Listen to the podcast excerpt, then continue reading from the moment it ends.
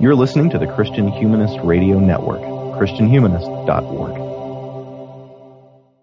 All the girls are complicated.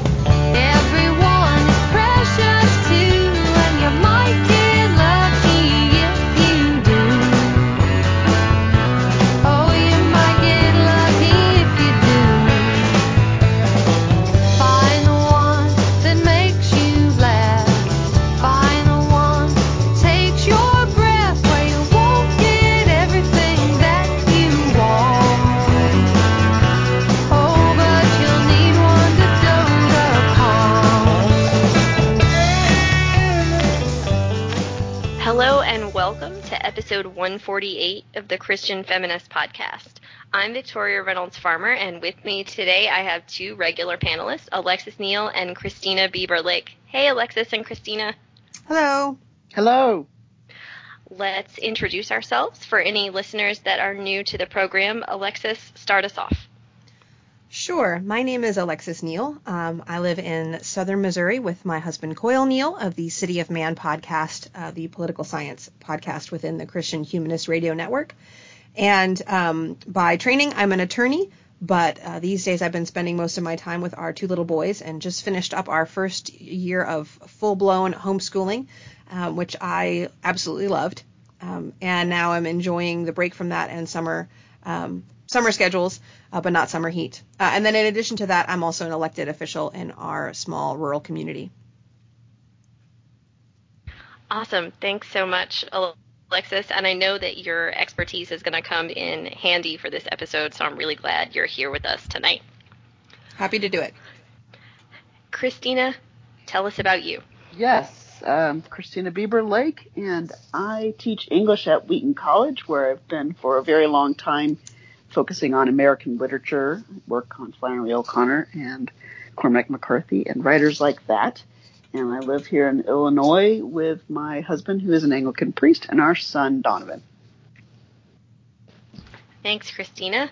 Uh, and I am, as I said, Victoria Reynolds Farmer. I live in a suburb of Atlanta with my husband, Michael Farmer, of the Christian Humanist podcast. Uh, my day job is working in market research for a very large firm focusing on the agricultural space. Uh, by training, I am an academic. I have a PhD in literature and gender studies. Uh, and as someone with uh, two advanced gender studies degrees, this topic is uh, near and dear to my heart. Uh, so today's episode is one I've wanted to do for a really long time. We're continuing our all TV summer here at the CFP, and we'll, we'll be covering the 2020 Hulu Prestige series Mrs. America, which is about conservative activist Phyllis Schlafly and her fight to prevent the passage of the Equal Rights Amendment. It also covers a number of feminist heavy hitters on the pro ERA side of things, including Betty Friedan, Gloria Steinem, and Shirley Chisholm. Uh, I was interested in covering this show both because it humanizes some really important figures in the history of the feminist movement and because it explores uh, some of the late 20th century evolution of the role of evangelical Christi- Christianity in American politics. But before we jump into the show itself, uh, some background. I'm going to give just a really tiny bit on Schlafly herself, uh, and then Alexis is going to use her legal expertise to walk us through the Equal Rights Amendment and an explanation of how amending the Constitution works. Phyllis Schlafly was a lawyer and a conservative activist, and probably the most famous vocal opponent of the Equal Rights Amendment. She was a devout Catholic, a married mother of six, and she founded the organization Eagle Forum in 1972, uh, which, in its own words, describes itself as a group that, quote, enables conservative and pro family men and women to participate in the process of self government and public policy making so that America will continue to be a land of individual liberty with respect for the nuclear family, public and private virtue, and private enterprise. Uh, it currently has over 80,000 members. Schlafly herself was an incredibly prolific author. She wrote 26 books on topics as diverse as uh, the communist threat to America, nuclear policy, child rearing, and the social role of public schools. She also had a weekly syndicated newspaper column. So there's a lot more to say about her biographically, but I want to make sure we have time to cover everything we need to cover. So, uh, with that tiny bit of general background, uh, Alexis, can you give us some more context? Tell us how the Constitution is amended uh, and what the ERA actually says. So, according to the Constitution itself, Article 5 outlines the process by which the Constitution may be amended. There are two methods for proposing amendments and then two methods for ratifying amendments. So um, both of the proposal methods require a supermajority of two thirds uh, of the body that has to approve that, and then um, a supermajority of three quarters is what's going to be required for ratification. So um, one way to propose an amendment is through uh, a, a uh, bill passing both houses of Congress by a two thirds majority. Um, so it can come out of Congress with a two thirds majority and be proposed that way. Um, and then once it's been proposed by Congress, uh, it would need to be ratified by either three quarters of state legislatures or conventions in three quarters of states.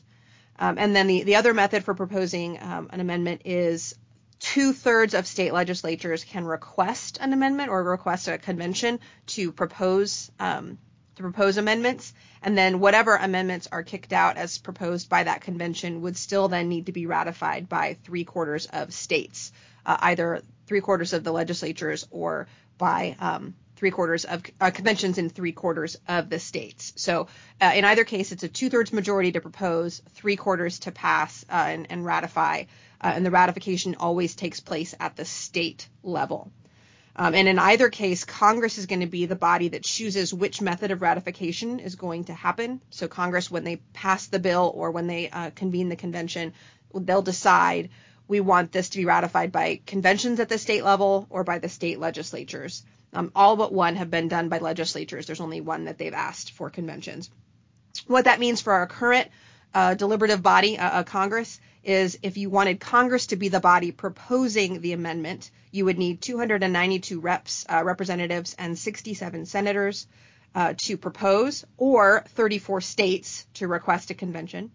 Um, and then for ratification, you would need uh, now, as you did, as they did um, for the Equal Rights Amendment, 38 states to meet that three quarters requirement. And we're going to hear about that a lot um, through the discussion of the ERA uh, and Mrs. America. So 38 states is what they needed. They had more than the two thirds that they needed in Congress when it was proposed. Um, and then the issue was could they get 38 states to ratify? Okay, so that's the ratification process according to the Constitution. As far as the ERA itself, uh, the ERA, the Equal Rights Amendment, it's originally proposed back in 1923, but it doesn't really um, ever get any traction in Congress um, to get passed as a proposed amendment until 1972 when it is passed by the required supermajority of Congress. Um, and they, they made more than they need to, uh, 354 representatives and 84 senators, so well above the, the two thirds requirement. When Congress proposed this amendment, they imposed a seven year deadline for the states to ratify, which is also going to be very important. Uh, the text of that amendment, as approved by Congress or proposed by Congress in 1972, was as follows Section 1 Equality of rights under the law shall not be denied or abridged by the United States or by any state on account of sex. Section 2 The Congress shall have the power to enforce by appropriate legislation the provisions of this article. Section 3 This amendment shall take effect two years after the date of ratification. So that's the text of the amendment um, that is proposed in 1972. Within the first, within that seven-year period allowed by Congress, 35 states ratified the amendment. Uh, 22 ratify in the first year, and then uh, a diminishing number sort of over the, the following years. Um, then in 1978, one year shy of the um, the deadline, Congress realizes we're, we're not at 38 yet, so that Congress decides to extend the deadline by three years to 1982 this is done by a simple majority vote, um, and there are multiple opinions about how effective this extension was. At the time, a U.S. District Court did rule against the extension, and the matter was uh, was going to be heard at the Supreme Court, the United States Supreme Court.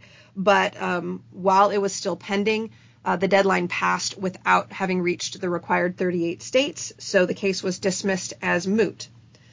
Um, so no additional states ratified during the three-year extension, and at this point in 1982, the extension has lapsed. Uh, the ERA is assumed to be dead, uh, and so proponents kept trying to restart the process by um, introducing new bills in Congress, but uh, to no avail.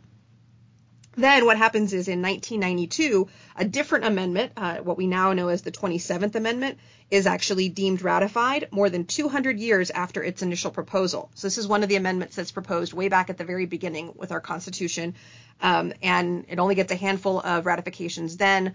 It's rediscovered um, in like the, the 80s, and a bunch of states ratify it, and um, it is deemed ratified.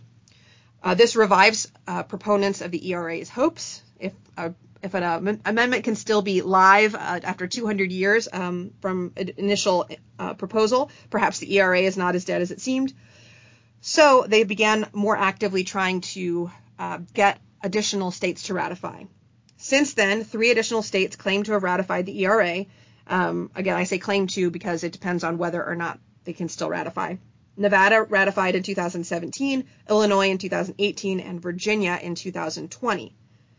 In addition, five of the original 35 states have voted to rescind or withdraw their ratification, but it's not clear that there's any way to do that uh, that's legally recognizable. It's not clear that you can undo ratification once it has happened. So currently, proponents of the ERA are arguing either that Congress has the authority to extend the deadline yet again, or just remove the original deadline such that our recent ratifications are now effective. Or they alternatively argue that deadlines have to be in the text of the amendment to be effective. So when I read the text of the amendment a moment ago, there wasn't anything about a deadline. That was in the preamble language that was part of the bill.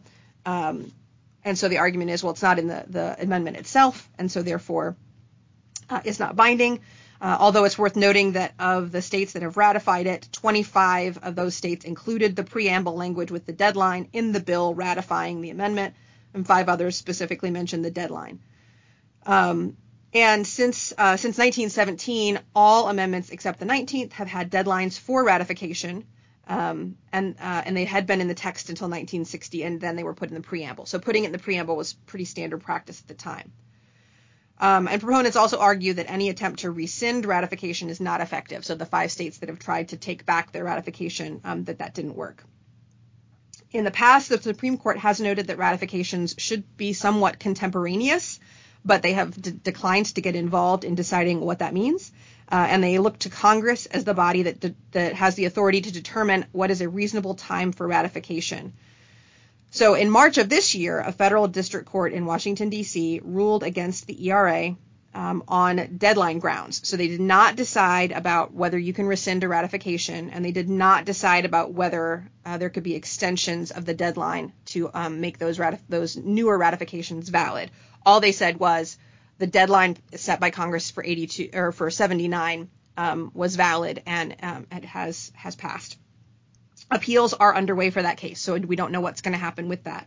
Uh, it is worth noting that the judge who wrote that opinion at the district court level was an Obama appointee, so this is not necessarily someone with a bunch of conservative credentials. Future litigation on the issue is unclear. It's going to involve a lot of political questions the Supreme Court may just refuse to answer. And the impact of the Equal Rights Amendment is also unclear because many of the rights that are uh, originally were being sought are already now protected in um, law so an amendment might preserve them in a more permanent way, but would not necessarily grant new rights uh, in those contexts. And then there's also the potential for new unintended rights after the Supreme Court's Bostock decision defined discrimination because of sex to include gender identity and sexual orientation. So sorry, I know that was a lot, but I wanted to. I was doing the research and it was really interesting to me to hear about all of the, the history and context there, um, so we sort of know what's going on with the ERA. Thank you so much. That context is really helpful, and I, I like that you mentioned um, two things that, that I think are, are most interesting about uh, the ERA as a kind of evolving historical and political document, which is it does uh, stem from first wave feminism initially. Uh, what becomes the ERA is written by Alice Paul, um, who we have mentioned on lots and lots of episodes of this show. And uh, your your last point I think is really really relevant to our current moment the idea that the use of the word sex has evolved legally and politically over time and and what does that mean for the future of this law I think is a a very important question as well. So now that we've gotten lots of uh, difficult context out of the way, let's dive into the show. Um, we're not going to talk about the first episode in a lot of depth, but I did want to um, briefly talk about it. In this series, most of the episodes are named for one woman uh, that the series explores, and uh, we get a, a sort of personal angle on most of the women involved in the fight for and against the ERA. And Phyllis, uh, because she's the central figure of the show in a lot of ways, is the first, uh, and the first episode takes her name. So while we're not going to do a deep dive into this episode, I did want to stop there briefly and ask how is she framed as a person um, in this initial episode, and how are we set up as viewers to see her both as a woman and as a political figure. Uh, Christina, can you answer that a little bit? Yeah, I, I love this question because I, I actually thought that the first episode was super intriguing and actually quite complicated and complex in ways that I wasn't expecting. This show is just a lot better than I was expecting. It has a lot of flaws, but um, to first of all to start with the opening scene and the swimsuits was just I was just floored. I just I was like, okay, we're not in Texas anymore. But you know what I mean? It's like this kind of um, Kansas anymore. I mean, this kind of um, display of the the female body, and then there's this amazing, intelligent woman, Phyllis Schlafly, highly educated, kind of put into that situation. It just blew my mind. And so the episode kind of frames her as somebody who's super smart squelched by her husband uh, about running for uh, Congress uh, or continuing to run for Congress. She had one failed run and then she wanted to run again.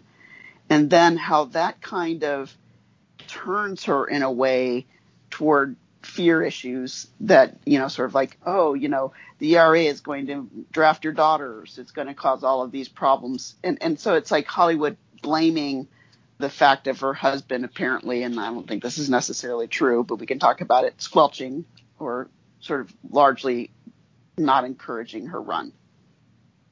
Do you guys know anything about what, how true that is or isn't?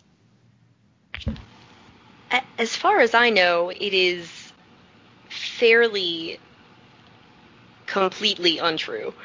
Um, she she liked yeah. to she liked to joke about, and this is a joke that comes up um, lots in in the show and that I have seen in, in recordings of her speeches too. Um, she often began events by saying, um, "I'd like to thank my husband for allowing me to speak here today," um, which yeah. was just a, a, a very tongue-in-cheek. Um, acknowledgement of, of the argument against her. Um, there's a, a public liberal argument that I've always been really dissatisfied with um, that that has always felt like a a really pat, easy way out to me that paints Schlafly as um, essentially just a hypocrite, a woman who made a career of telling women that they shouldn't have careers and that they should um, stay in the home and, and take care of their children. And that is such a reduction of her total reduction. Uh, right um, of of her arguments and and I I will say, you know, I I don't agree with all of her arguments, but to uh, to discredit someone who, as you say, Christina, was very clearly um, intelligent and had mm-hmm. a, a a brain for political matters and world affairs and knew so much about nuclear policy and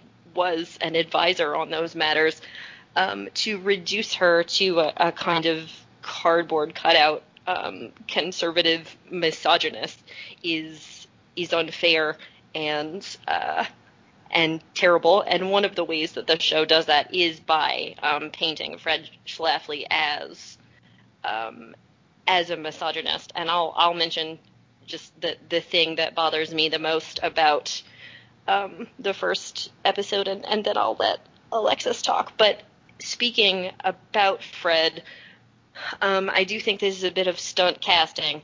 Uh, we we get J- uh, John Slattery, best known as Roger Sterling from Mad Men, uh, as Fred in this show. Um, in a, a, really terrible uh, set of false teeth that are supposed to make him look more like Fred. I'm not sure they do that. Uh, I think that I think that his casting is is really trading on uh, Roger Sterling and and the fact that we associate him with a kind of uh, sexist, misogynist, hypocritical man of that time period. Uh, okay, and, that's so funny because I did. I remembered. I recognized his face, but I didn't put it together with with that character because I hadn't seen Mad Men in so long. But that makes perfect sense why I didn't Yeah. like him even to just begin with, just looking Yeah. at him, right? Yeah, they're Okay. doing that on purpose. Yeah. And and in fact, um, in I think it's it's either four or five. The um the episode that's the debate with um, Mark and Brenda Faustino. I don't remember their hyphenated name. Um, the Bob Carol, Ted, Ted and Alice uh, send up episode that debates Mark and Brenda. Uh, Fred says to Phyllis, if you don't like the debate, change the shape of the table, which I will eat my hat if that is not a direct reference to uh, Don Draper's famous first season line to Peggy Olson. Uh, Oh. If if you don't like the narrative, change the conversation. Um, Mhm. absolutely on purpose disingenuous um, painting Fred Schlafly in a negative light that he, it seems by all accounts, did not deserve. Uh, and the most egregious instance of this comes in the first episode where uh, Fred maritally rapes Phyllis after she has a bad day yeah, yeah. and and I this like as, as a person as a practicing Catholic who believes deeply in the sacrament of marriage as a sacrament, um, I just this is so this is beyond the pale. Uh, Mhm. their their daughter Anne says this did not happen. This is completely unfair. And to me, what this reads as because we we do have um, we do have proof that Phyllis in uh, in public lectures implied that she thought that marital rape was a misnomer and that women uh, entering into consensual marriage were thereby signing off on sex, a view that I will say I do not agree with. But because we have her saying that, to me, the fact that they insert this awful marital rape he holds her down she makes terrible face it's really it's disturbing and, and awful um, the fact that the creators of the show inserted this trauma and uh, and and sexual violence that they seem to have no cause to think is truthful on a character that they do not agree with to me seems like some kind of twisted revenge rape scenario that is just it's appalling it's appalling. It's appalling and It they should be ashamed they should be ashamed. And it's really I'm I'm glad that you raised that scene because it is one of the most disturbing ones. In my mind it's like the sort of Hollywood elites if you want to call them that liberal you know whatever really can't imagine a Catholic woman choosing right the kind of Catholic position. They just it's just they just completely cannot imagine a woman who would do that. Right, and I'll I'll talk more about um, how that affects my view of the show um, when we Yeah. dive into episode six. But I'll I'll let um, Alexis talk about episode one now. Sorry for going on too long. Uh, No, you're fine. I, I don't have that much to say about it other than uh, it's it kicks off a pattern of using so that the, the there's a placard at the beginning of each episode that says, hey, the, there's historical basis for some of this stuff, but we made up a bunch of stuff too. And it seemed to me that the pattern was we're gonna we're going to in private invent whatever inv- events and conversations uh, we decide to to really make people look um, good or bad, and we're going to really hang our hat of whether they're good or bad on the stuff that we make up, rather than using the verified stuff to really shape our image of who people are. So Oh, good. um, I'm so glad that you said that, Alexis, because I have something to say about that when you're done. Um, well, yeah. So, and I don't think it's in the first episode, but but later on in, in one of the episodes, um, Phyllis makes a reference to uh, her husband having gone to Harvard Law and how she could have gone to Harvard Law. Um, he wasn't the only one who was accepted to Harvard Law; she was too. And he basically calls her out and is like, "Yeah, except that, um, you know, you went to, you got your master's five years before the first woman is admitted to Harvard, or something like that." And the way that the scene is presented is she just lied about this to her husband in private because she is a person who lies. Uh, It really was the only um, way that I could read it. And here we had a made up conversation with no basis in fact. I don't know if it happened or not, but to to use that as the ground to build your narrative of this is a person who does not respect the truth made me very uncomfortable. If you want to say here's here's uh, Schlafly in public making an untrue statement, and we have proof that it was an untrue statement, and she knew it, and she made it anyway um, that's a that's a fine basis for for building that narrative of her as someone who does not care about truth. But to put it in in the Right. context of that private conversation, uh, in the same way that you have what their what their marital relationship is, um, and and the same thing happens with other characters too. But but the idea seems to be we are meant to see them in a particular way because of the pieces of, of the narrative that, that are least verifiable. Um, and that made me a little bit uncomfortable. And I will say, having being one of the only maybe three people in the world who's not seen Mad Men, Mad Men yet, John Slattery is also the P guy from Sex and the City from way, way back when. Oh yeah.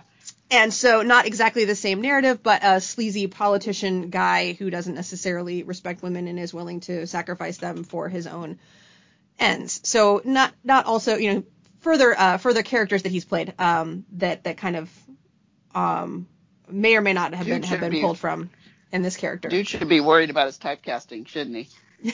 May- maybe a little bit. I don't know.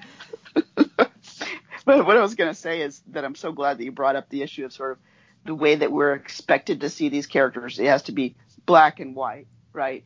To me, the first episode did such a good job of reminding me of the problem that we have right now, sort of Trump America, just for a short way of putting it.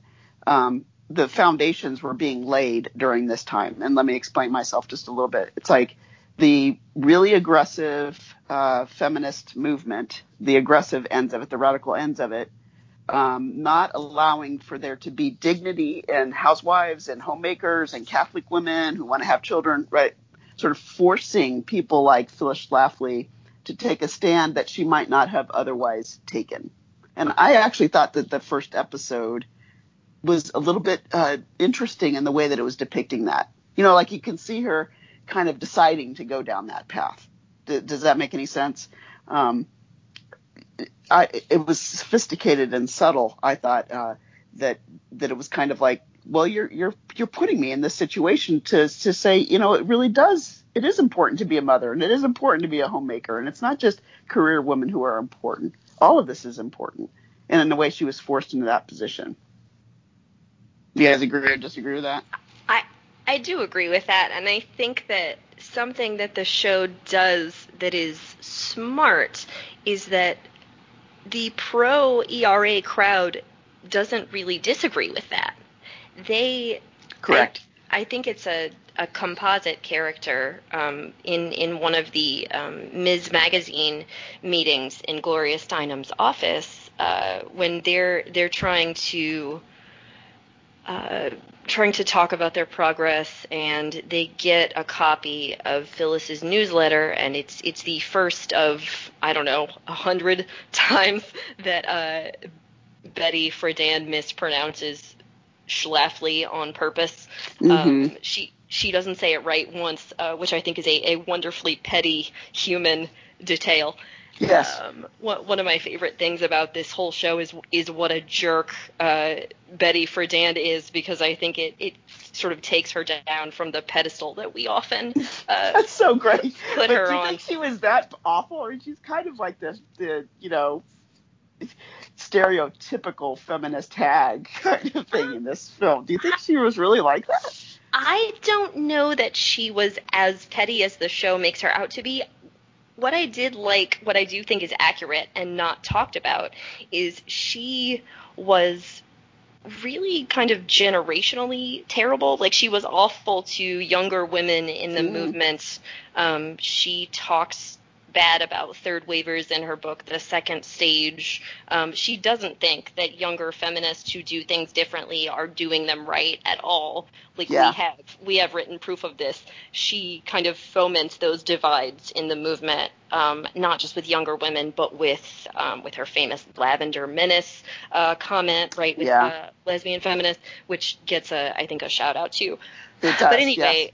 Um, I, I do agree. I think that while there's a lot of inaccuracy that I did not enjoy, um, I liked the fact that the warts and all portrayal did seem to extend to both sides of the aisle. I think that's uh, that's a, a, good thing here.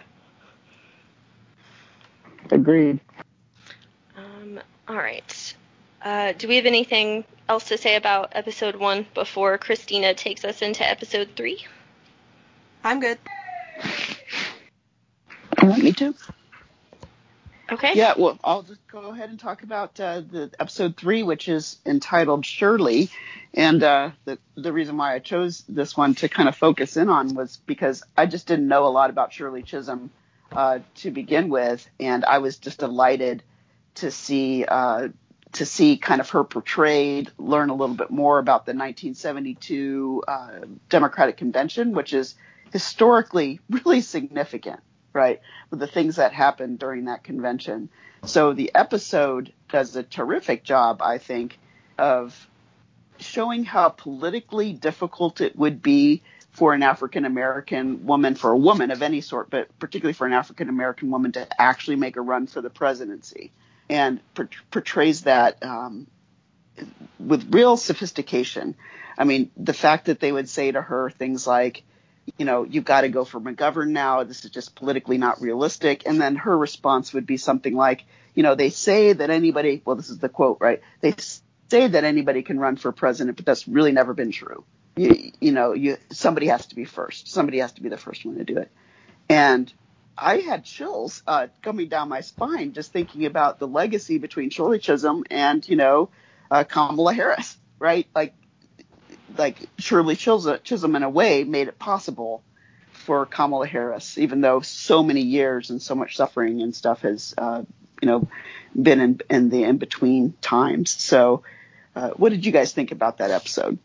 Um, I, I thought the the political the political calculations were really interesting. I think we see a lot of throughout the series of people weighing their options and making the best call that they think is available to them. And I don't know that we see anybody doing that and it works out. Um, but I think there's not. I don't know that there's another better way to do it. So in in in, in the Shirley episode, we see Gloria Steinem um, and and others, um, Bella Abzug, uh, um, trying to decide how long to continue to support Shirley Chisholm and at what point to switch over to uh, support McGovern.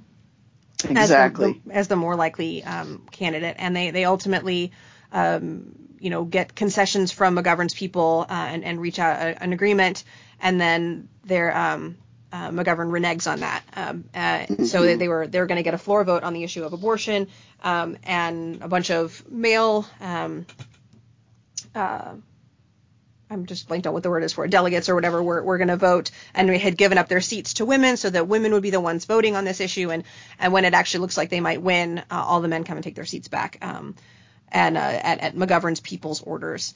Um, so there's a sense of betrayal, uh, having having backed the wrong person there.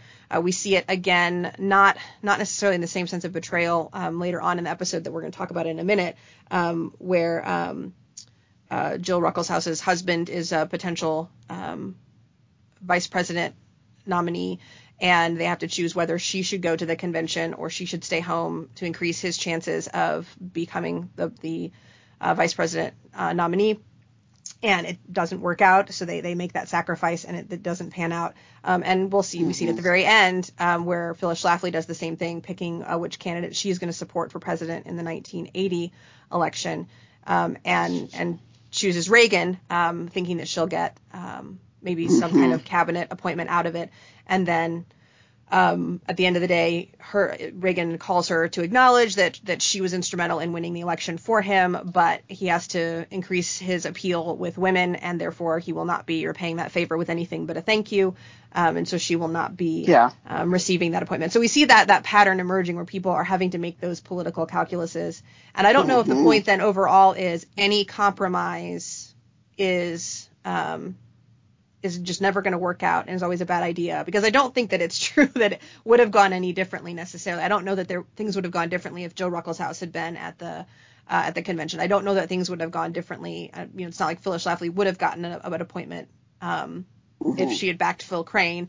I don't know that um, you know that if Gloria Steinem had supported Chisholm that they would have gotten a vote for Right. you know on the floor. I mean, so I don't know that it would have been different, Right. but uh, I did appreciate that But they, they the pointed out. Yeah, they have to make those tough calls. politics. Yeah. Yep, and sometimes you just you choose wrong and there wasn't a way to know it, and sometimes you choose wrong Yeah. and there was a way to know it was the wrong choice, but sometimes it's just Right. you couldn't know that and you had to pick one and it was the wrong choice. Yeah, right, and that's so that's such a wise comment, uh, Alexis, because politics is like that, right? It's always just about appearances and um, deals and things on on the side and under the table and stuff. And of course, this is what feminists have always known, right? And that whole scene where they're going up to McGovern's um, suite, right, to try to wheel and deal with them, um, and then they come down and run into Betty Friedan in the elevator. She's like, "Were you in McGovern's suite?" You know, Uh, but it's like this whole difficulty of the political landscape of of taking and giving and how much progress can you actually make at what time um, and you know McGovern they really wanted McGovern to win so they could get rid of Nixon and in the end that didn't even happen right so it, it's just so interesting to me and so many parallels with our contemporary situation with Biden and um, you know with Trump and the election of, of, of 2020. There- It was just so fascinating to me the number of parallels uh, in, And- in, in that. I'm I'm really glad that you brought up that scene in the elevator um, because I, I think it's a, a fantastic piece of acting from Rose Byrne, uh, who plays She's great. She's so who plays. Steinem. Yeah, she's really really good. Um, I mean, she's great in everything. I, Yes, she really a- is. a really solid actor.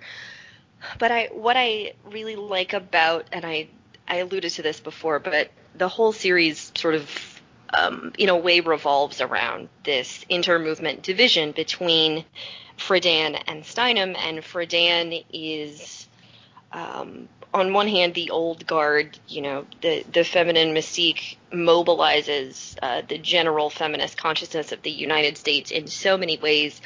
Uh, it's a very important document in the history of the movement. We've done multiple episodes on it. Um, so she's she's very important, but there's this sense that she is kind of a dinosaur uh, once the 70s roll around, and that because Steinem is younger and prettier and more conventionally appealing and uh, willing to talk about um, sexual issues in a way that older not women in the movement not motherly. Right. Um, she's she's sort of more open about those things.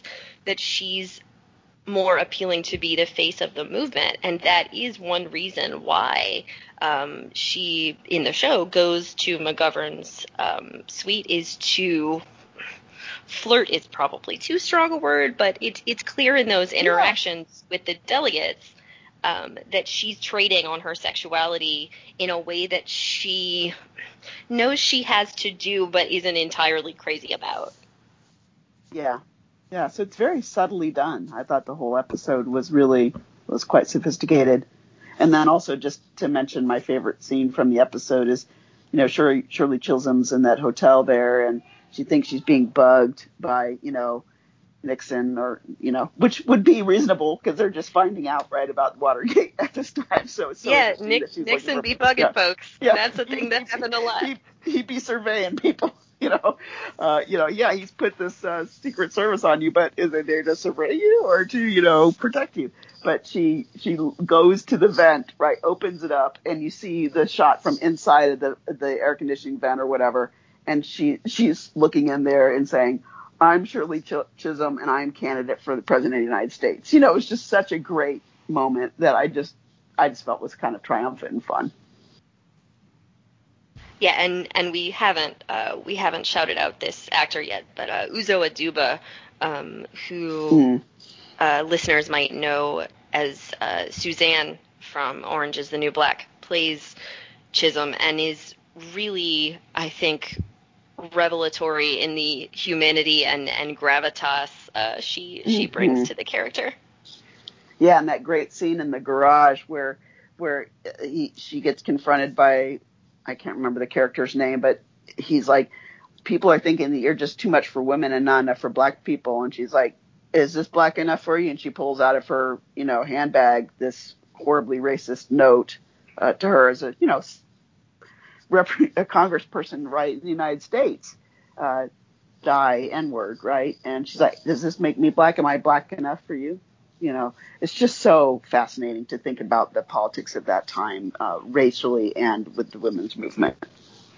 Yeah, I, that was a, a really wonderful moment. Um, I thought, I mean, a, a terrible moment, but a, a really wonderful moment. Right. I think it's it's easy to forget. There's a reason that um, that Kimberlé Crenshaw, who famously coins the term intersectionality, um, there's a reason that Crenshaw is a legal scholar. Like the the idea that Yes. um, this these unentangled uh, unentangleable, excuse me, uh, issues of gender and race that make it um, make kind of the the stress of the politicized personhood more traumatic and difficult for black women is wrapped up in these legal issues that I think uh, Chisholm really knows and, and feels, and the portrayal of her uh, in this show gets to in really interesting ways. It really does, and it made me super interested in her as a person because um, I just knew so little, as I mentioned, and I'd like to know more about her. She seemed like an incredibly intelligent person and just brave, um, and kind of a no BSer, which I just love. I'd just like to know more about her. Yeah, I that was my takeaway from a lot of this show too is that I, I spent so much time um, researching primary documents and reading newspapers and trying to figure out um, more about the people that I had heard about, but also the people I hadn't heard about uh, before watching this show, which leads me to uh, the episode I'd like to discuss, episode six, uh, titled Jill for Jill Ruckelshaus. Um, I picked this first because she was the only major figure covered in the show that I'd never heard of before I saw it. Um, I knew everyone else from the pro ERA uh, side of things, and I, I knew about Schlafly herself. Um, and also because of the B plot of the episode, which covers Phyllis's partnership uh, with the evangelical author Lottie Beth Hobbs uh, and this politicization of evangelical Christianity um, as a run up to the Reagan years and the moral majority and, and those sorts of things. Uh, so Jill Ruckelshaus was uh, the pretty much only prominent pro ERA Republican. She is on women's commissions for uh, Ford and Nixon, and uh, her husband, uh, who was known uh, in political circles as Ruck Ruckelshaus, um, was also involved in Washington, D.C. politics. They have uh, a blended family. He is, uh, she is his second wife, and they have uh, two children. Uh, he has two children from a previous marriage that she um, helps raise, and then they have children together. So I found her incredibly interesting as a um, piece of this show because she is so unlike the other uh, pro ERA women and has actually a lot of things on paper in common with the portrayal of Schlafly, which I thought was really interesting. Um, and generally, I just thought it was not surprising but interesting that the only prominent figure I had never heard of before um, on this show was the only conservative uh, feminist on the show. Did the two of you know who Jill's, Jill Ruckelshaus was before watching this? I did not, and and to my mind, that was really such an interesting episode, and I saw immediately why you chose it because it also is here. Uh, most people don't realize that there were Republican women who were in favor of the ERA. And the missteps represented in this episode led us to this kind of black and white stuff that I was talking about earlier that is just so deadly and just so dangerous. Like you have to be to be a Christian you're this. To if you're not uh, if you're not a Republican, then you're not really a Christian, right? If you're not in favor of of the ERA amendment, then you're not really a liberal and you're not with us. You're against us. That whole thing. She represented an in between position on that, right? So so important. Uh, what happened there? Yes. I had also not heard of her, but she was not the only one I had not heard of, so you can't put too much weight on that. Um, but yeah, I, I mean, I did, I did think that I appreciated them putting putting that in because I think it, I could, I could envision a universe where she was not featured in an episode at all, and so I did appreciate um, bring, bringing up that that nuance that I think is so often lacking in these conversations, as Christina has said in, in our conversations today. Um, and it, it, fit with the fact that, that this, you know, the amendment passed by a supermajority in, in Congress and, and was not anticipated to get any pushback in the ratification process. So it makes sense that there would be people on both sides of the aisle who supported it because there had to be people on both sides of the aisle supporting it for it to have gotten as far as it did. So I appreciated getting to spend a little bit more time with what that would look like for, for one of the proponents um, who was a Rep- Republican. Yes. And um, and she gets into this um, later in the episode. She sort of talks about the difficult personal politics involved of being uh, a Republican appointed to head a commission by a Democratic president, and how she kind of has to to thread that needle in in really difficult ways. Yeah, and and then the the sort of failure to really, I don't know, get that side represented in a way we're still feeling the ramifications of that. You know, the the political maneuvering that created moral majority. You know, it just struck me in that episode more than any other point in the program, what could have been versus what was. Definitely, and uh, I think since we had mentioned the moral majority, um, it is probably a good time to talk about the B plot of the episode, uh, which is Phyllis makes uh, a, a kind of irrevocable political turn when she asks Lottie Beth Hobbs, who is an evangelical um, women's author that I grew up uh, seeing her books in my church's library. She wrote the kind of books that um, that frankly we've spent many episodes uh, of this podcast questioning the validity of um, a lot of biblical interpretations and devotions that have things like fans and flowers on the cover. Um, a, a, lot of uh, what I've seen other uh, news outlets refer to as uh, lady font or uh, or uh, more recently lady the live the the live laugh love font um, on the cover. a, a, lot of like ter- terrible uh, flowery sans serif uh, situations happening uh, on her books. Um, though I will say, while I find a lot of them infuriating, um, specifically the one I, I, kind of got shoved at me when I was a kid um, is a, a, book called Daughters of Eve.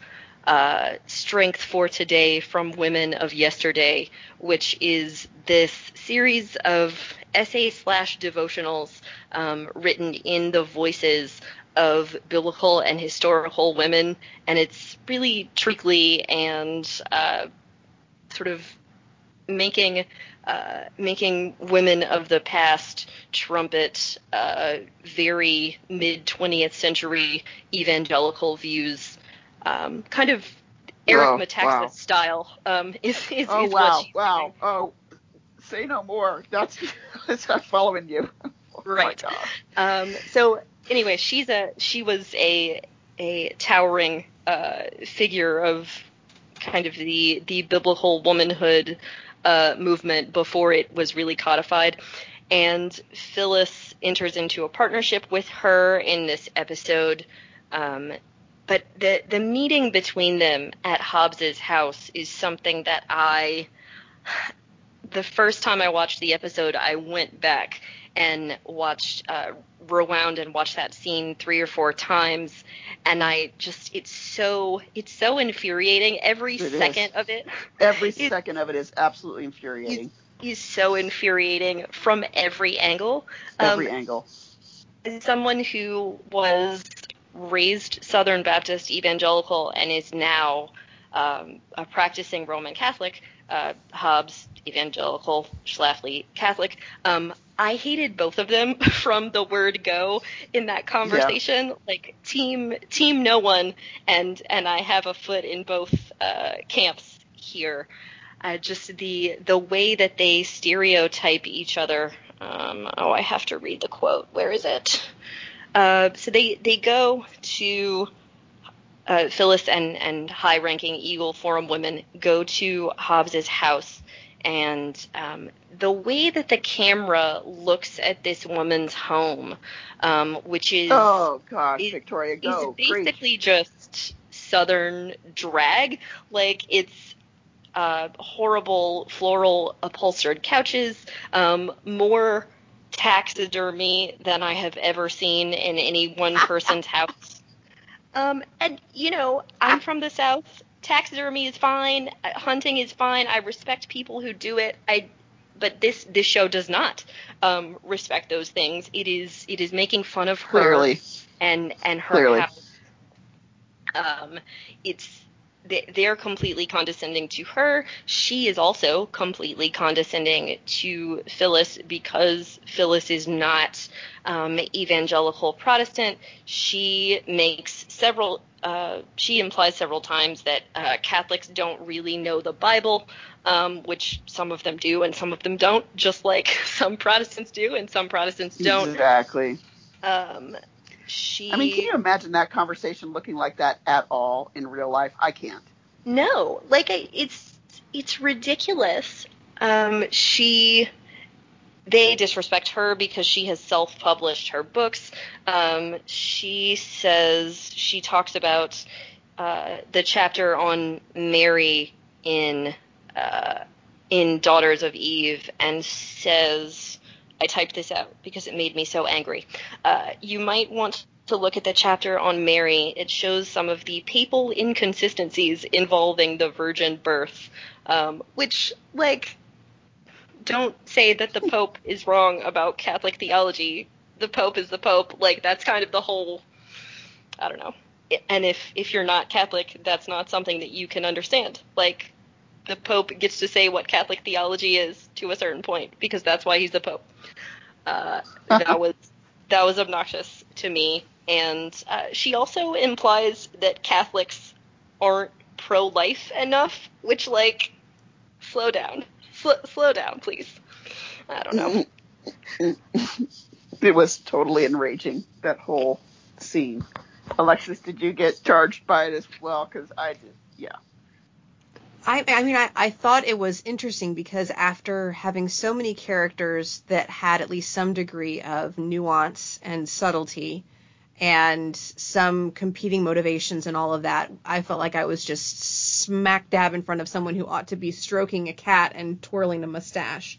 Um, I, I thought I thought that the that that yeah that that Lottie's character was just so uh, just un uncomplicated, just bad, um, and just just evil. I mean, really, really, uh, the, the camera angles and the way that her expressions were, like we are meant to think that she is just bad, even in ways that we we aren't even asked to to think that of Phyllis because Phyllis, at least we've seen her be a victim, we've seen her struggle, we've seen her be in denial about the ways that she has been the victim of discrimination.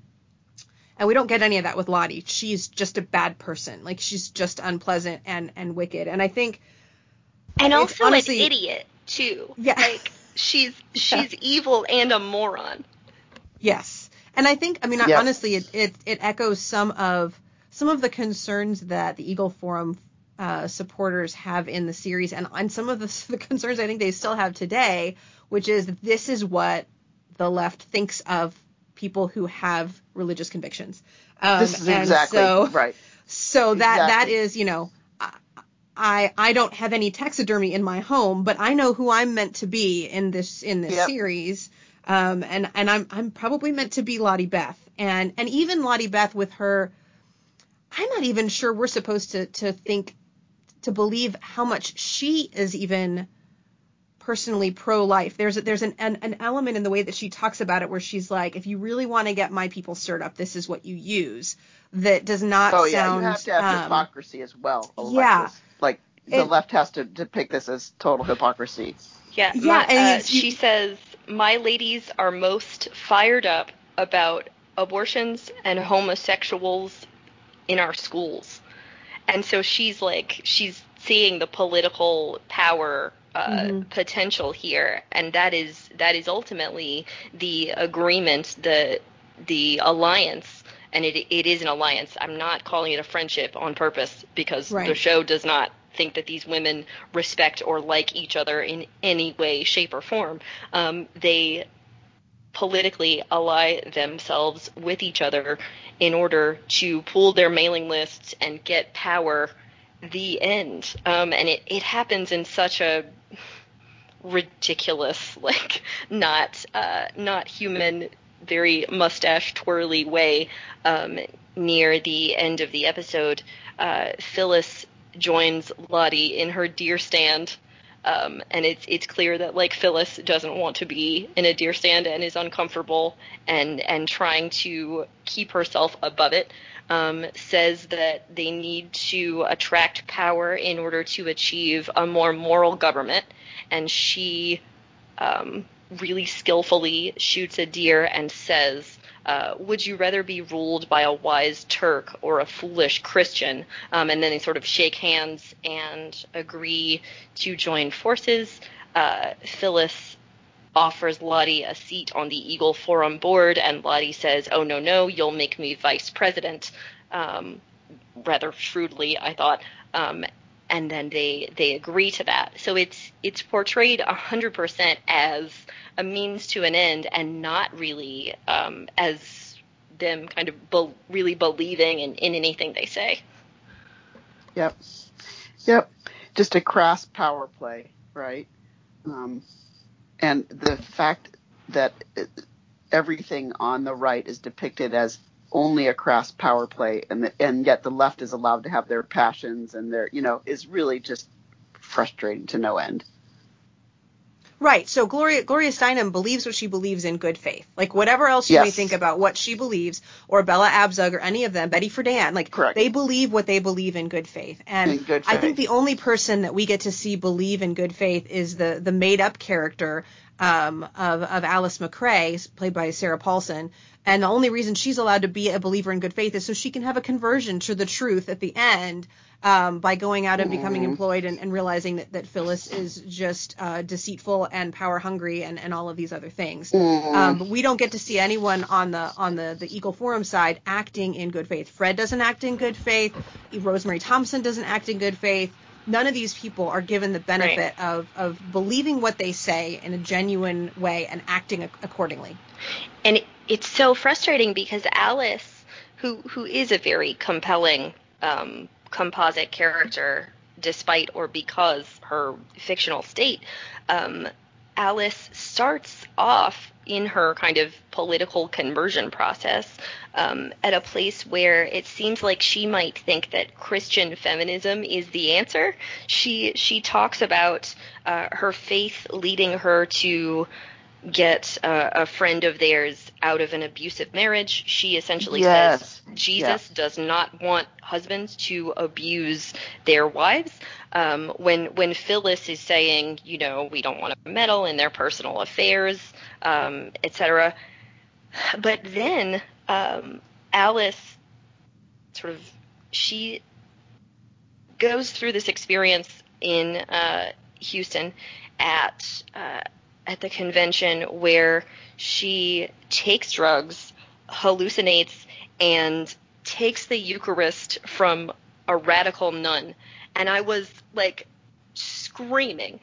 throwing things, throwing my pen and paper at the television, just like I was so upset that the only way that they can justify um, this woman's political awakening is if she does something that her faith sees as unorthodox in the name of politics, because nuns are not priests; they cannot um, they cannot administer the the host that's that's not a, a valid um, presentation of the body of Christ in the Catholic Church. And so I just I was so upset because that show tries to let other people be complex in a way that uh, it can't let religious women be complex, even religious women that turn out to yeah. be progressively religious women. Just yeah. so frustrating. Well, yeah. and it wasn't necessary. Like I think you had enough in that episode. Exactly. I mean, maybe not enough to fill the episode, but but just the fact that she sees other women being kind to her. So she she has a, an encounter with another woman in the bar who's very sympathetic and very kind and very supportive, and then she finds out that she's a member of NOW, um, and then her, she ends up having to share a hotel room um, with um, proponents of the ERA, and Gloria Steinem comes by, and she she sees how Gloria Steinem is working in this collaborative way with these other women. They're all very kind to her, and then she that would be enough for her to have her big revelation of, hey, who who exactly am I defending myself against? Because maybe these people aren't actually attacking me. Between that and then her friend Pamela's situation with her abusive marriage, I think you have plenty there for her to say, I think I'm seeing more of, of the compassion of Christ from you know the pro, from the people who are supporting the ERA than I am from from the people who are against the ERA, especially since she's also the only character we see consistently speaking up against uh, the racism that is articulated by some um, yeah. uh, affiliated with the with Eagle Forum, uh, which yeah. whatever the, the the historical basis for that may or may not be, like she's the consistent voice that says no, all people matter. We do not want this. We do not hate anyone. We love people. Um, so she already was in a position teed up really nicely to do that without having to have um, a drug trip and and a and yeah the Eucharist from a radical nun. Yes, um, I'm I'm so glad that the two of you were as perplexed and frustrated by that as I was because I thought oh like when she started getting into Christian feminism, I was like, oh yes, like this is this is amazing. Let's let's do this and explore this complexity. And then they just yep. throw it all they, away. Yep, they threw it all away. Okay. um, I think we have have run fairly long. Um, so I am going to transition us to our final segment, and uh, let's talk about what we think our listeners should read, watch, or listen to. Uh, Alexis, start us off. Um, well, because I'm bad at following instructions, I have two recommendations. Um, one is an article that we posted on our Facebook page uh, a while ago called My Experience as a Working Mother at Notre Dame Was Much Different from Amy Coney Barrett's. It's a Slate piece. Um, and I just thought about that because the issue of childcare came up a lot throughout the series. Um, the the ER, the pro ERA crowd seemed to have a lot of childcare options, really making sure that, that women could participate. And the way that the Eagle Forum folks were portrayed, it was if you have a baby, that's your problem. You make arrangements. No uh, no help will be given. Um, and I think at one point Phyllis says um, they have cribs at the hotel. She could bring her baby if she wants, but there's no what what what do we need to do to help? And uh, I thought that the the piece talking about Amy Coney Barrett's success at um, at Notre Dame and the the the way that the institution responded to and supported her that maybe wasn't the way they supported all working mothers uh, was just a really interesting piece. Um, and then I recently finished a book called Hill Women Finding Family and a Way Forward in the Appalachian Mountains um, by uh, Cassie Chambers. Um, that, uh, while not as directly related, I think touches on some of the similar themes um, of what um, what it can look like to transition um, from a rural environment into a more progressive environment, issues of childcare, issues of opportunity, um, and tracks some of the same time period uh, as well. So that was a, an interesting read and a helpful read, I thought, for thinking about um, some of the challenges that women face in, in more rural parts of the country thanks uh, for those recommendations, Alexis. I really loved that Slate piece um, that you mentioned, and uh, I, I, think it's a really good thing to recommend in terms of all of these personal and political uh, intersections that we've been talking about. So thanks for that. Christina, what do you have for us? Well, you know, this may sound like a cop out, but the I think that, uh, in, and we've talked about this book, The Feminine Mystique by Betty Friedan, but it's one of those examples where a lot of people know the book, but they haven't actually read it.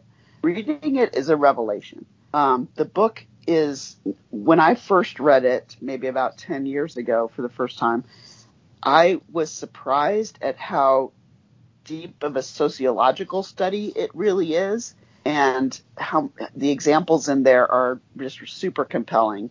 And so I think it's one of those books that you should take off of your I know about it but haven't really read it list and actually read it. All right, it's a it's a classic for a reason. Uh, that's that's great. Thanks. Uh, so my recommendation is going to be a little uh, less serious than the ones that Christina and Alexis recommended, but um, the conversation that we've been having tonight and the issues that Mrs. America brings up, particularly the issue of um, generational divide within feminist expression and uh, the idea of female anger and, and how it's not taken seriously in society. Um, these are things that pop up in Mrs. America and things that my recommendations uh, make me think of, reasons that they're on my mind. So I'm going to recommend uh, a recent album that you may have heard of if you are of a certain age um, Olivia Rodrigo's Sour. Olivia Rodrigo is um, a young singer who is probably most famous for being on the Disney show High School Musical, the musical, the series. Uh, this is her first uh, solo album. I am obsessed with it, and it's it's so wonderful because it's um, it's so so much about anger and and negative teen girl emotion in a way that celebrates those things.